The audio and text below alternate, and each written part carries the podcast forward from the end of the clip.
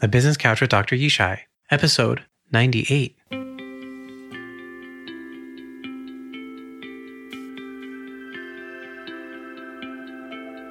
Welcome to the Business Couch with Dr. Yishai. I'm your host, Dr. Yishai Barkadari, psychologist and adaptability coach to entrepreneurs and business leaders. I believe that working on your business is more important than working in your business. If you want to achieve your business goals and dreams without the cost and pain of having to make every mistake yourself, then the Business Couch with Dr. Yishai is the podcast for you. I'm here to help you learn from the lessons of entrepreneurs and business leaders to help you work on yourself and your business so that you can save time, energy, and grow faster. For those of you new to the show, the Business Couch with Dr. Yishai presents three new episodes each week. On Insight Sunday, we dive into the minds of business leaders through insightful guest interviews. On Story Tuesday, we dig deeper with them and learn firsthand from their stories, hard earned lessons, and experience.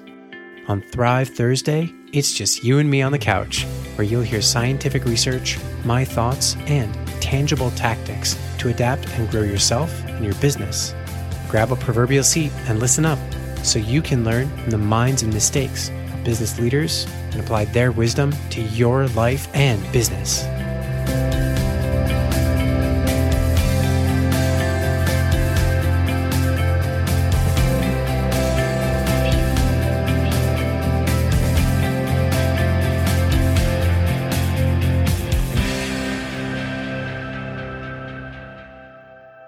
On Story Tuesday, Chandler shares challenges he's faced and overcome to grow his business from the ground up to a seven figure business.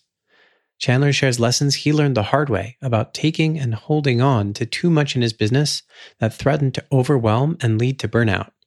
He shares processes, systems, and growth strategies for scaling that both grew his company and prepared him for the setbacks that came with the pandemic. Before we dive in, I wanted to share that the Business Couch with Dr. Yishai is brought to you by Adaptability Coaching and Consulting. If you lead a seven plus figure business and want to reach the next level for yourself and your business, if you have passions, goals, and dreams and want to continue to strive as a team, a leader, and a visionary without risking burnout, if you have overcome challenges, developed wisdom, and know that adapting is not just for surviving, but a core part of thriving, then adaptability coaching is for you. With psychology and neuroscience backed tools, the 3D adaptation framework can show you how to tap into and harness the way our brains are uniquely designed for adaptation. You can learn to harness and leverage adaptability tools and frameworks to grow yourself and your company. You can learn to become fast, flexible, and formidable you can learn to hone yourself further, to proactively adapt, to thrive instead of reactively adapting just to survive. To learn more, go to dryishai.com slash coaching. Join me in welcoming Chandler Walker, co-founder of Stone Age Fuel School of Fitness and consulting programs, including the Brain Code Rewire with his six pillars of wellness, which we talked about on Insight Sunday. Thank you and welcome back, Chandler. Yeah, thanks for having me again. Last time was exciting. So hopefully this time we can continue to take over the world. Yeah, awesome. Thank you. And for those of you who haven't yet, on Insight Sunday, we talked about the six pillars. We talked about how emotions and cycles of kind of relating to them and acting in particular ways can really get in the way of making progress, both with our own health and with our businesses. And how Chandler, you really help people and their businesses grow by addressing that through the six pillars and also through the brain code rewire, which is what you call the program. So thank you so much for that. If you haven't yet, go back and listen to Insight Sunday's episode with Chandler and then come back. And again, Chandler, thank you for grabbing a seat with me on the business couch for a second time. And on Story Tuesday, we dive deeper into your hard earned lessons so that we can all learn from them. So I wanted to start with some of your most memorable lessons. Can you share one of your really big learning experiences whether that's in your business, personally, with your client. I know you talked a little bit on Insight Sunday, but I'd love for you to bring us into a moment, what happened, and a takeaway. Yeah, I think one of my biggest learning experiences, especially in business, was our first year in business. I was coming off this med school track, so I wasn't necessarily designed or trained to be an entrepreneur. I mean, I had watched my father as we grew up, but coming into it, we were able to essentially have the business maxed out with clients when we opened, which was a good thing. But we also weren't ready with systems. And so what happened was we were, I think I was going to the facility from 5 a.m. till like 11 p.m. And so it, it put me on this cycle, this destructive cycle to where we were there 24 seven almost. My little sister even at one point said, Hey, I think you're a vampire. And I was like, why? And, mm. she said, because you only come out at night. And so we kind of recognized after about a year of doing that, that it wasn't sustainable and that we needed to create real change in our business to actually scale the business long term. So the big lesson there was we had to install staff. We had to take back some of the programs and reinstall some different things, create docs for all systems and strategies for people to be able to follow them and then slowly scale ourselves out of the business. And so that was a huge learning experience, but it benefited me and everything else we did long term. Yeah. Thank you so much for sharing that. So what I'm hearing is that the first entrepreneurial endeavor that you started or at the beginning of it, and it sounds like you did a lot of shifting and pivoting, but at the very beginning, you worked really hard to get clients and you really succeeded to get clients in. You were working so hard and you found that what was really lacking was systems and parts of programs that were in place or intentionally working on programs and with the staff so that it would really be able to open up your time. So while the business, it sounds like was kind of getting really filled up with clients, it was really taking a big toll on you. Yeah, that's it. And I think it's like the idea that when you first jump into something, you don't really know what you're jumping into, especially business. And so for us, we had to learn through trial by fire. So it was, Hey, this isn't working. We're working 24 seven. We got to adjust this. So we learned how to adjust. We learned how to modify and ultimately succeeded, but definitely wasn't easy in the beginning. Yeah, for sure. And it sounds like you ended up doing a lot of different things. I'm remembering that you talked about staffing, training, creating documentation and being able to really kind of rework or consolidate various programs to be able to make it much more sustainable for you and for the rest of the staff and ultimately for the business. What do you think might have happened if you didn't do that? Yeah, I think we would have ended up where a lot of business owners end up, where your the entire business depends on you, and it depends on you not burning out. And so I think mm-hmm. what would have happened eventually is we probably would have burned out and either sold it, but not been able to sell it because we didn't have a sellable asset, mm. or we would have just droned on for 20 years and let work control our entire lives. And so I think creating that shift and creating that pivot allowed us to have longevity in this kind of stuff. Mm. Yeah. And as you're saying that, it really reminds me on Insight Sunday, one thing you mentioned is that your dad really discouraged you from going into entrepreneurship. And I wonder if there's a piece of that that's kind of connected because I think so many people who go into business think about it as freedom and then can get really stuck in the weeds and can get really stuck with feeling like they're actually more saddled with work and have less freedom and can really struggle with making that kind of shift. So I'm curious if that kind of contributed in some way in the experience that you had, or maybe the way you'd initially gone into it, and ultimately what it was like to get out of that. Yeah, I think working with him, one of the reasons he didn't want me to go into business was because he saw how it consumed his life and how it made him work all the time. And he mm-hmm. didn't necessarily have the freedom people think they have a lot of people think with business, it's just, hey, start an online business, open up your laptop and just live in Bora Bora while you make millions. But in reality, it's, it's a lot of blood, sweat and tears building it up. It's a lot of learning. It's a lot of failing and it's a lot of just trying to figure out how to make things work and not giving up as you move through the process. And so that's kind of like what we did. We said, Hey, we need to adjust this. We need to make change so we have longevity here. And so first thing we did was, okay, we need to hire staff. So started hiring staff, then started creating documentation, then started learning that you have to set expectations up front. So we created that strategy. Then once we got staff kind of set up installed, we started creating a sort of business guidebook or a operations manual to have everything in there that we needed from procedures on how to open the door, procedures how to turn on a computer. So that way everybody had everything mapped out and available so they didn't have to come to you with a, million different questions. And what I found was building that if your staff come to you with a hundred million different questions, it's because you didn't train them appropriately. You didn't give them the required documentation to help them learn, or you set the wrong standards with them. So I'm going to repeat that because that sounds like such an important, really big point. If you're hiring and the staff keeps coming to you over and over and over for questions, it can be an indication that what's really needed, and there may even be a failure here to train them effectively, to give them all the information, all the learning that they really need to be able to really function independently. Yeah, exactly. And that's how you get yourself out of the idea of micromanaging. So a lot of business mm. owners think they have to micromanage or they're nobody does it like me. So I'll just do it myself. And it's like, it's well, no, it's not that nobody can do it like you. It's that you haven't trained them properly on how to make it work like you. Everything a business owner has is usually right up here but it's not on their computer. It's not in docs. It's not in training philosophies. It's not in like an online school for staff training. And that's the problem. If you bring staff on board, you set the expectations of what they need to do. You set the expectations of how they learn. You set the expectations of what is expected from them. They'll do it. They'll follow through. And if they don't, you can call back to that and ask them why it didn't happen. And then you help them create a strategy on how they can be successful. And so I think that's ultimately how you become a leader and a mentor to your staff and not just a boss. Mm. So what I'm really hearing is when you want to scale and grow and when you really want to get out of and pr- make sure you prevent yourself from getting exhausted and burnt out, you really need to be aware and intentional that what you have learned anytime you hire someone, they haven't been through all of that experience. And what you really need to do is to develop a process or set of processes or systems, training, manuals, documentation, anything and everything that will help walk them through and understand what it is that you do, why you do it, how you do it, and how they can do it, and why it's really helpful for them to do it that way. And as a result of that, you'll be able to essentially kind of replicate yourself, which is the whole idea when you're hiring is to get someone else to do something rather than you having to do it yourself.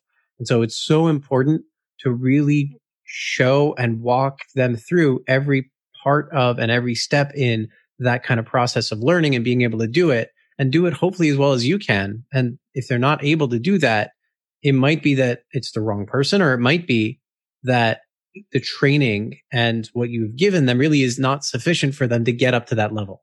Or perhaps they need a little bit more time. Could be any of those or perhaps something else. Yeah, exactly. And a lot of business owners say, well, how do I do that? How do I build this kind of stuff? And I'm like, just open up a doc and write down the exact process you do to go through this thing that's in your head and then make a video about it. And so that's like what we do. We write down the exact process we go through. We put it in an SOP sheet where everybody has access to all their SOPs. Then we make a video showing them how to go through the process. And then we do it with them and then they do it while we watch them and then they do it by themselves and we kind of critique them and tell them how they did. And so it's the idea of if you're going to be a professional and hire people, you have to be a professional in how you train them as well. Mm. Yeah. Thank you so much for sharing that. And it is such a really big lesson there's so many people who start. And as you said, there are a lot of people who think that you can just open up a, a laptop, move somewhere and perhaps make millions. And then people often get really stuck in the opposite where they find themselves sitting or working for hours and hours on end and really struggling to let go of things and struggling to allow others to take it on. And then in this case, it sounds like such a big piece of that, as you're really pointing out, is really not effectively training and teaching and showing them how to do it and making sure that they can do it independently so that you really don't have to be stuck doing all those things all the time. And that's a huge part of what can lead so many entrepreneurs and business owners to end up in burnout. Exactly. And it all stems back to like what I said last time. It comes from your ability to communicate both verbally in written form and your ability to be able to display that to other people. Yeah, thank you. So I wanted to ask I know you mentioned a little bit last time, and I think it's really important. Have you ever had a situation arise that required a really big pivot? And I know the one you were just talking about is I'm curious if there are other situations in your business that has really required a big pivot or adapting in terms of having to really change something in a really fundamental or big way. Yeah, I think for us, there's obviously the pandemic's happening. And so we have our brick and mortar and we've always had an online program and always had an, an, aspect of it there, but I haven't focused on scaling it as much. And so in November, before the pandemic really hit, we kind of decided to really put a lot of effort into scaling that side of things. And so I think that pivot was really beneficial for us because now it's a fully operational program that probably produces more revenue than the brick and mortar itself because of how mm-hmm. hard we pivoted into it. So I'm hearing that even before the pandemic, you were pivoting into that to make sure that your business was not just reliant on the brick and mortar, on people being able to physically come in. You wanted to really be able to expand and have additional kind of avenues or directions or ways in which you can create revenue and help clients. And that really paved the road for when things got bumpy. Yeah, exactly. It was like 2013, we opened the brick and mortar. 2014, we have the beginnings of the online. 2015, it's functioning at a small scale. 2016, we have an app and it's really growing. 2017, we're kind of just working on the app, making it better. 2018, all right, let's talk about scaling this. 2019, we finally scale it. And then 2020, and we're doing okay in the pandemic because we already had the jet fuel behind the engine to make the thing grow. So all we had to do was put more energy and effort into that. And we didn't see any sort of hiccups or problems associated mm-hmm. with the business in terms of the brick and mortar. And I think a lot of people don't understand that the biggest strength of the entrepreneur, the small business owner is their ability to pivot quickly. Large businesses will take six, seven, eight, nine, 12 months or even longer sometimes to create pivot. For us, though, we can pivot on a dime. We can pivot, shift, we can adjust, we can modify, we can have something going within 30 days sometimes.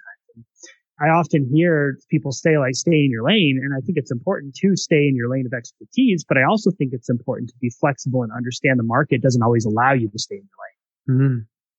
Yeah. There's a reason that cars have turn signals and steering so that you can switch lanes sometimes. And sometimes it's by necessity that you have to switch a lane. Sometimes the circumstances kind of cut us off or get in the way. And there is a part of it that's really important to be aware of what your lane or lanes are. Yeah, right. It's not like uh that it's useful or helpful to drive anywhere and everywhere, right? There are lanes for a reason on the road to use that analogy. And at the same time, you know, some roads have multiple lanes and you can or sometimes even should be switching those lanes. I'm hearing that that's been an incredible asset for you and that it's really helpful that you had started investing in that enough in advance that you'd already had the infrastructure so that when the circumstances changed, you really could shift and pivot the energy you were inputting into that area or direction because you had that infrastructure. And at the same time, even if you didn't have that infrastructure built, that as a small business or as an entrepreneur, that you're aware that you can make those changes and pivots more quickly, more easily, as long as you're looking out for and working towards them. Yeah, exactly. And I think a lot of people don't create change or do these pivots because they're afraid of the like, what if I fail? What if it doesn't work? What will people say? But often I ask them, think about the other end of the spectrum. What if you don't do it and your business fails? What if you succeed? What do you think the probable situation is? You're probably going to be somewhere in the middle as you figure this thing out. And so I think that's probably the biggest thing that prevents people from being able to mm-hmm. create pivots. Yeah. As you're talking about that, I'm hearing you kind of outline, do a bit of analysis, outline some scenarios, and then think about planning, which is very much in line with what you were talking about on Insight Sunday for how you think and problem solve. And in this case, it's both in advance and also when things are changing. So I really appreciate you sharing that and kind of showing us how that looks in vivo when you really need to adapt. Yeah, exactly. And it becomes a process you internally just start going through and it's automatic. And then you can work your team through it. And then all of a sudden your team can problem solve. Mm-hmm. And so it creates real change across the people you work with, communicate with. And I think it's powerful to be able to think in that way. Yeah, awesome. Thank you. And thank you so much for this conversation. We're going to jump right into a second couch round because we got to wrap up soon. So I'm going to kick it off with what's one thing you know now that you wish you knew when you were getting started? I think the thing that I know now that I wish I knew when I was first getting started is stay the course. Focus on simplicity in your method, simplicity in your efforts, and simplicity in your tactics. It's not about the next shiny thing. It's not about the next piece of technology. Not about buying 700 different coaching programs. It's about finding one thing that you align with, one program, one process, and being ultimately as simple as possible in your application of that strategy and stripping out any sort of complexity because what I figured out was complexity in the beginning creates massive bottlenecks as the business grows. Small problems become mm. massive problems. And you see this even in the corporate environment now. The little problems when they were small businesses are now huge problems as big businesses. And so the more simple you can make it, the more simple it's going to grow and scale and the more likely it is you're going to have less problems. Awesome. Thank you. Next question. What's the difference between a mistake and failure? I don't know if there is a difference in mistakes and failure. I kind of see failure as my road to making mistakes to leading me to be successful. I know when I make a decision, I'm probably going to fail. And I know when I fail, I'm going to be able to spot the mistakes I make, analyze them through our process, and then move forward with a plan of action to make it a little bit better the next time. And I don't even expect to succeed the second time. I know I'm probably going to fail again and then I'm going to make more mistakes, but I'm going to learn and I'm going to create mastery in these processes and mastering what I learn from my mistakes and failures. Yeah, thank you. So again, that sounds so familiar and so much like what you were talking about on Insight Sunday with taking the action and then going back, looking at what did or didn't work, and then making that kind of adjustment or tinkering. And what I'm hearing is the concept of failure is not something that you view differently as a mistake. And it isn't something that you view as an indicator for something that won't work. It's more about learning and a process than it is about something that did or didn't work or happened the way you wanted. Exactly. I think the only failure is the process you didn't learn from where you made a mistake. And ultimately, failing is good. Failing is a necessity. Mistakes are awesome because we grow and we scale. And ultimately, the best person in the room or the person who knows the most, who's achieved mastery is the one who's failed more times than anybody else, probably a hundred more times than anybody else in the room. And so they just know mm what not to do. And so I often tell people, I'm just too dumb to stop learning. And so that's why we succeed and keep growing. That's awesome. If you think about it, and I think about this a lot as a psychologist and as someone who has a background in working with kids and child development, is that children make a tremendous number of mistakes. If you ever see a child try to walk or learn to walk, they spend a lot more time falling than they do walking at first. And if they were to stop or say, well, I just won't get there, then we wouldn't be able to do most of the things that we learn to do and do really well. And so the one hand, I appreciate the way you say it, and I, I imagine it's uh, tongue in cheek that you're too dumb to learn. I think it's incredibly intelligent. It sounds to me like there's something that for so many of us, we kind of lose it along the way. We get worried about failures or the stakes being high. And that's something perhaps to pay attention to or be intentional about, which reminds me of the bullets versus cannon kind of analogy that we talked about before, where you don't want to put too much into just one decision or one outcome put a little bit into it, see what happens, try it again, make a tweak.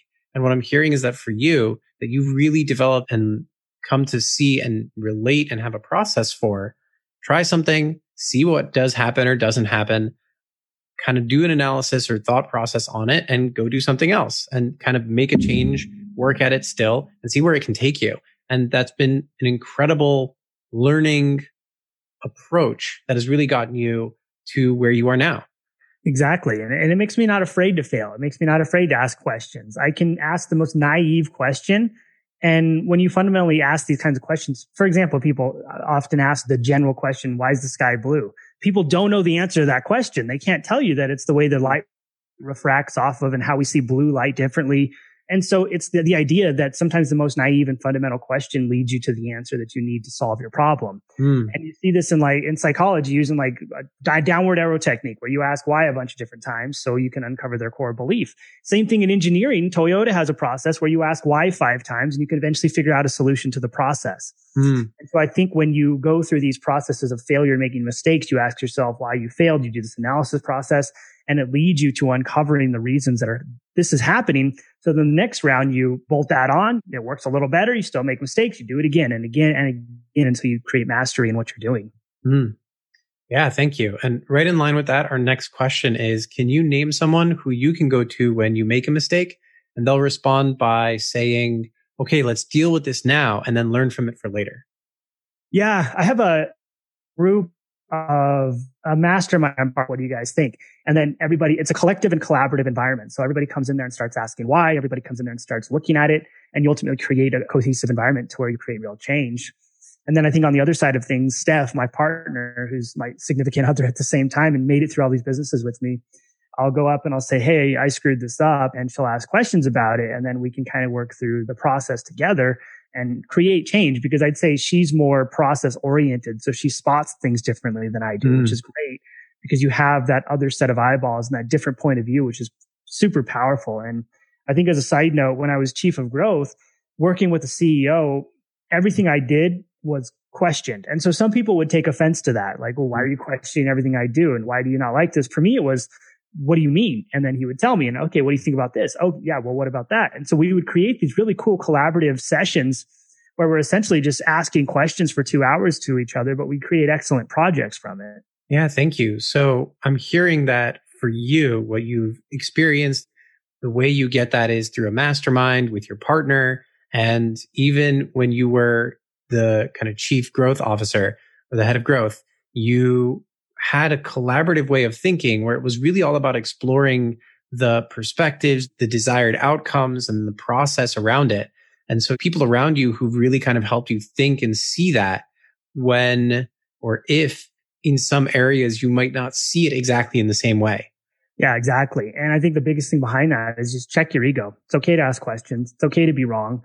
It's okay if people kind of don't understand what you're saying because you can eventually display it and create communication patterns that allow you to achieve mastery in what you're doing. And I think we lose the ability to ask questions when kids start getting into school because it's less of an environment to where you're to ask questions you have the teacher who's an authority who is there to ask questions. Mm. But when hmm. you ask them, you become ostracized. And so I think as we grow older, mm. we learn that it's not okay to ask a dumb question. We learn that if we ask a question and we're wrong, that's a negative thing. And so I think mm. it creates a big problem.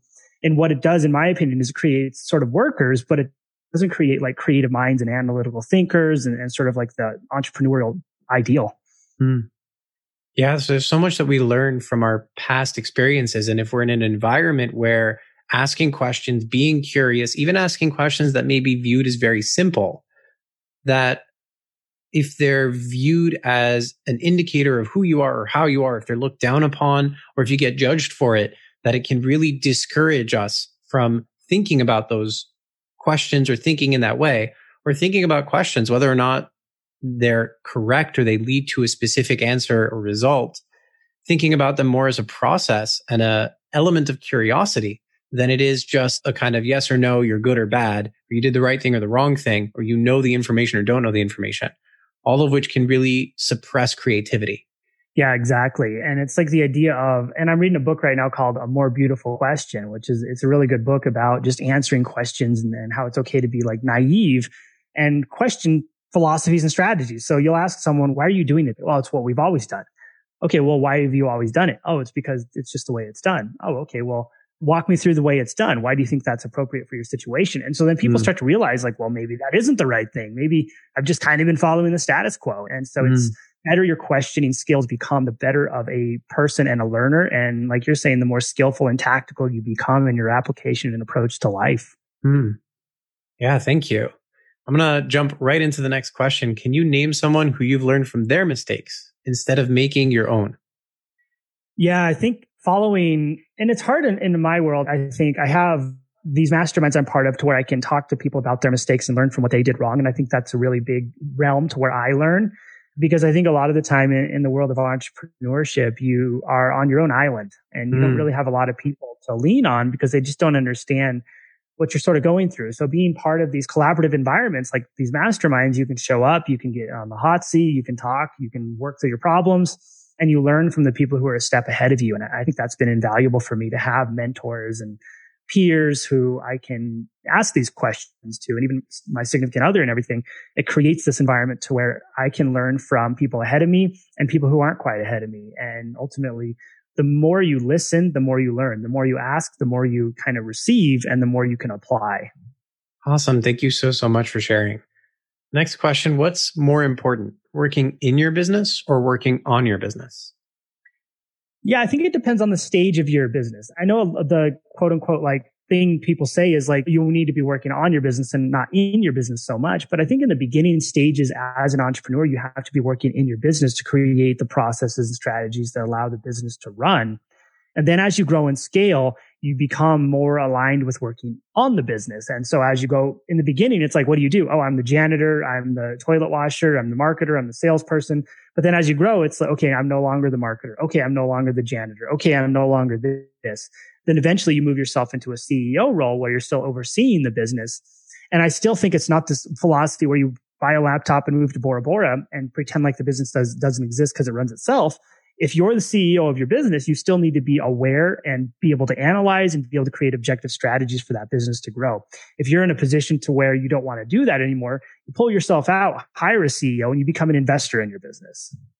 Yeah, thank you. So it's really a more of a developmental process rather than a kind of binary one or the other all the time. Exactly. Because there's so many fundamental things that's do you have the cash flow to hire people so you can work on your business? No. Okay. Well, then you're going to work in your business for a little bit till you get the cash flow. Do you have systems and strategies to set up to hire people appropriately? No. Okay. You're going to waste $100,000 trying to hire people. So let's get that set up. So you need to work in your business to make that work. And so I think it's really, it evolves as you evolve in your business and as your business grows, you become more capable of working on the business rather than in it. Awesome. Thank you. Last question for our couch round. What is one thing that's coming up for you or your business that you're working on or really excited about? Yeah. So we've essentially launched a new, not a new program, but we've essentially put a lot more effort into our program that allows heart-centered entrepreneurs and business owners to grow and scale their businesses. And it's been pretty neat building it up because the application of the brain code rewire is in there. Take care of yourself first. Learn to take care of yourself so you can grow more, but work less. Then we work on compassion conversations, how to grow and scale and how to communicate in your sales environment in a compassionate way, in a heart centered way. And moving into how to scale the business through marketing and hiring and all of that stuff. So it kind of grew out of necessity because I could probably get 5,000 questions in Messenger a day about this kind of stuff. And so mm-hmm. we started taking every year a group of about 25 people to be part of our mastermind for it. And now the last couple of years, we've been able to actually move it out of this private application and really scale it to the moon. So that's pretty exciting to build and grow and be part of.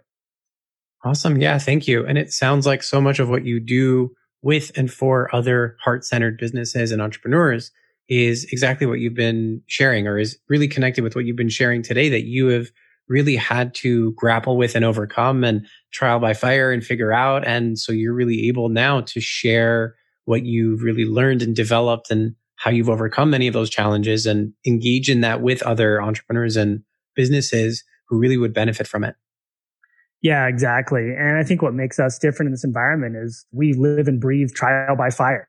It isn't mm-hmm. just a mar- I didn't just build a marketing company and decide that I'm going to sell to people who I have no idea what their business looks like. We kind of built this thing up for 10 years before we decided to help other people do the same. And I think you have to achieve a certain level of mastery to teach this stuff to people. Mm.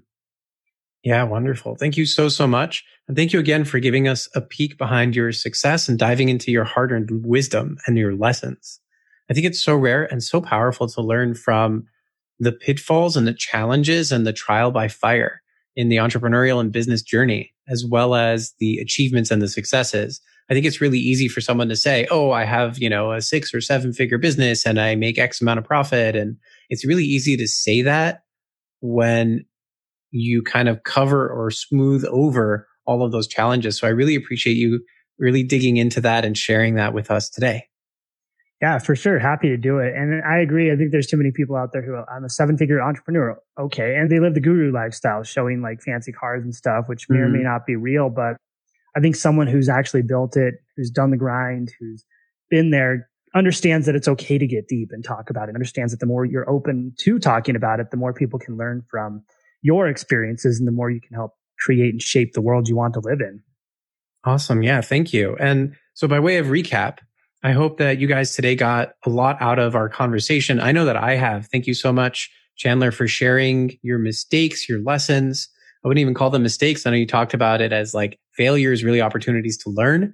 And so it's not even mistakes or failures. It's just so many of the lessons that you've learned along the way, including how important it is to be intentional and create systems and processes where at the beginning, when it came to the brick and mortar business that you opened up, that you were working, what is it, 14 hours a day, 5 a.m. to 7 p.m. And to the point where your family kind of thought and saw you as a vampire as opposed to really being able to be free and open for them and how much that's changed and how intentional you've been about that. So you shared important parts of this roadmap that you've developed and built and needed to build in order to create and have more independence and be able to have other people do the work in your business so that you can work on the business so that you can really scale. And also you've shared really important processes and elements that is really unique to entrepreneurs and small businesses that they can pivot and how important it is to be aware that if you want to scale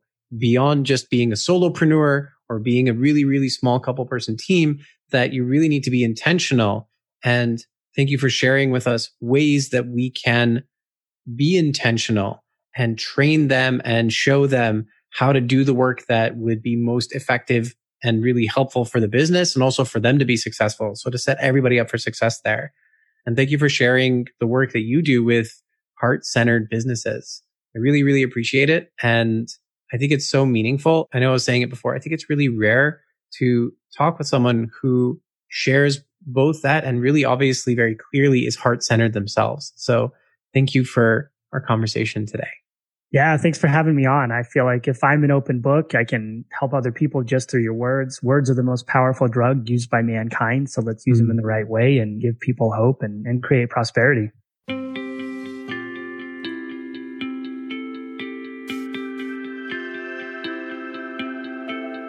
Thanks for joining us today on the Business Couch with Dr. Yishai. If you enjoyed today's episode, take a moment to rate and review the podcast. It helps grow the show and gives more people like you the ability to learn and grow. You can also click the share button to share today's episode directly with someone you know who would enjoy it.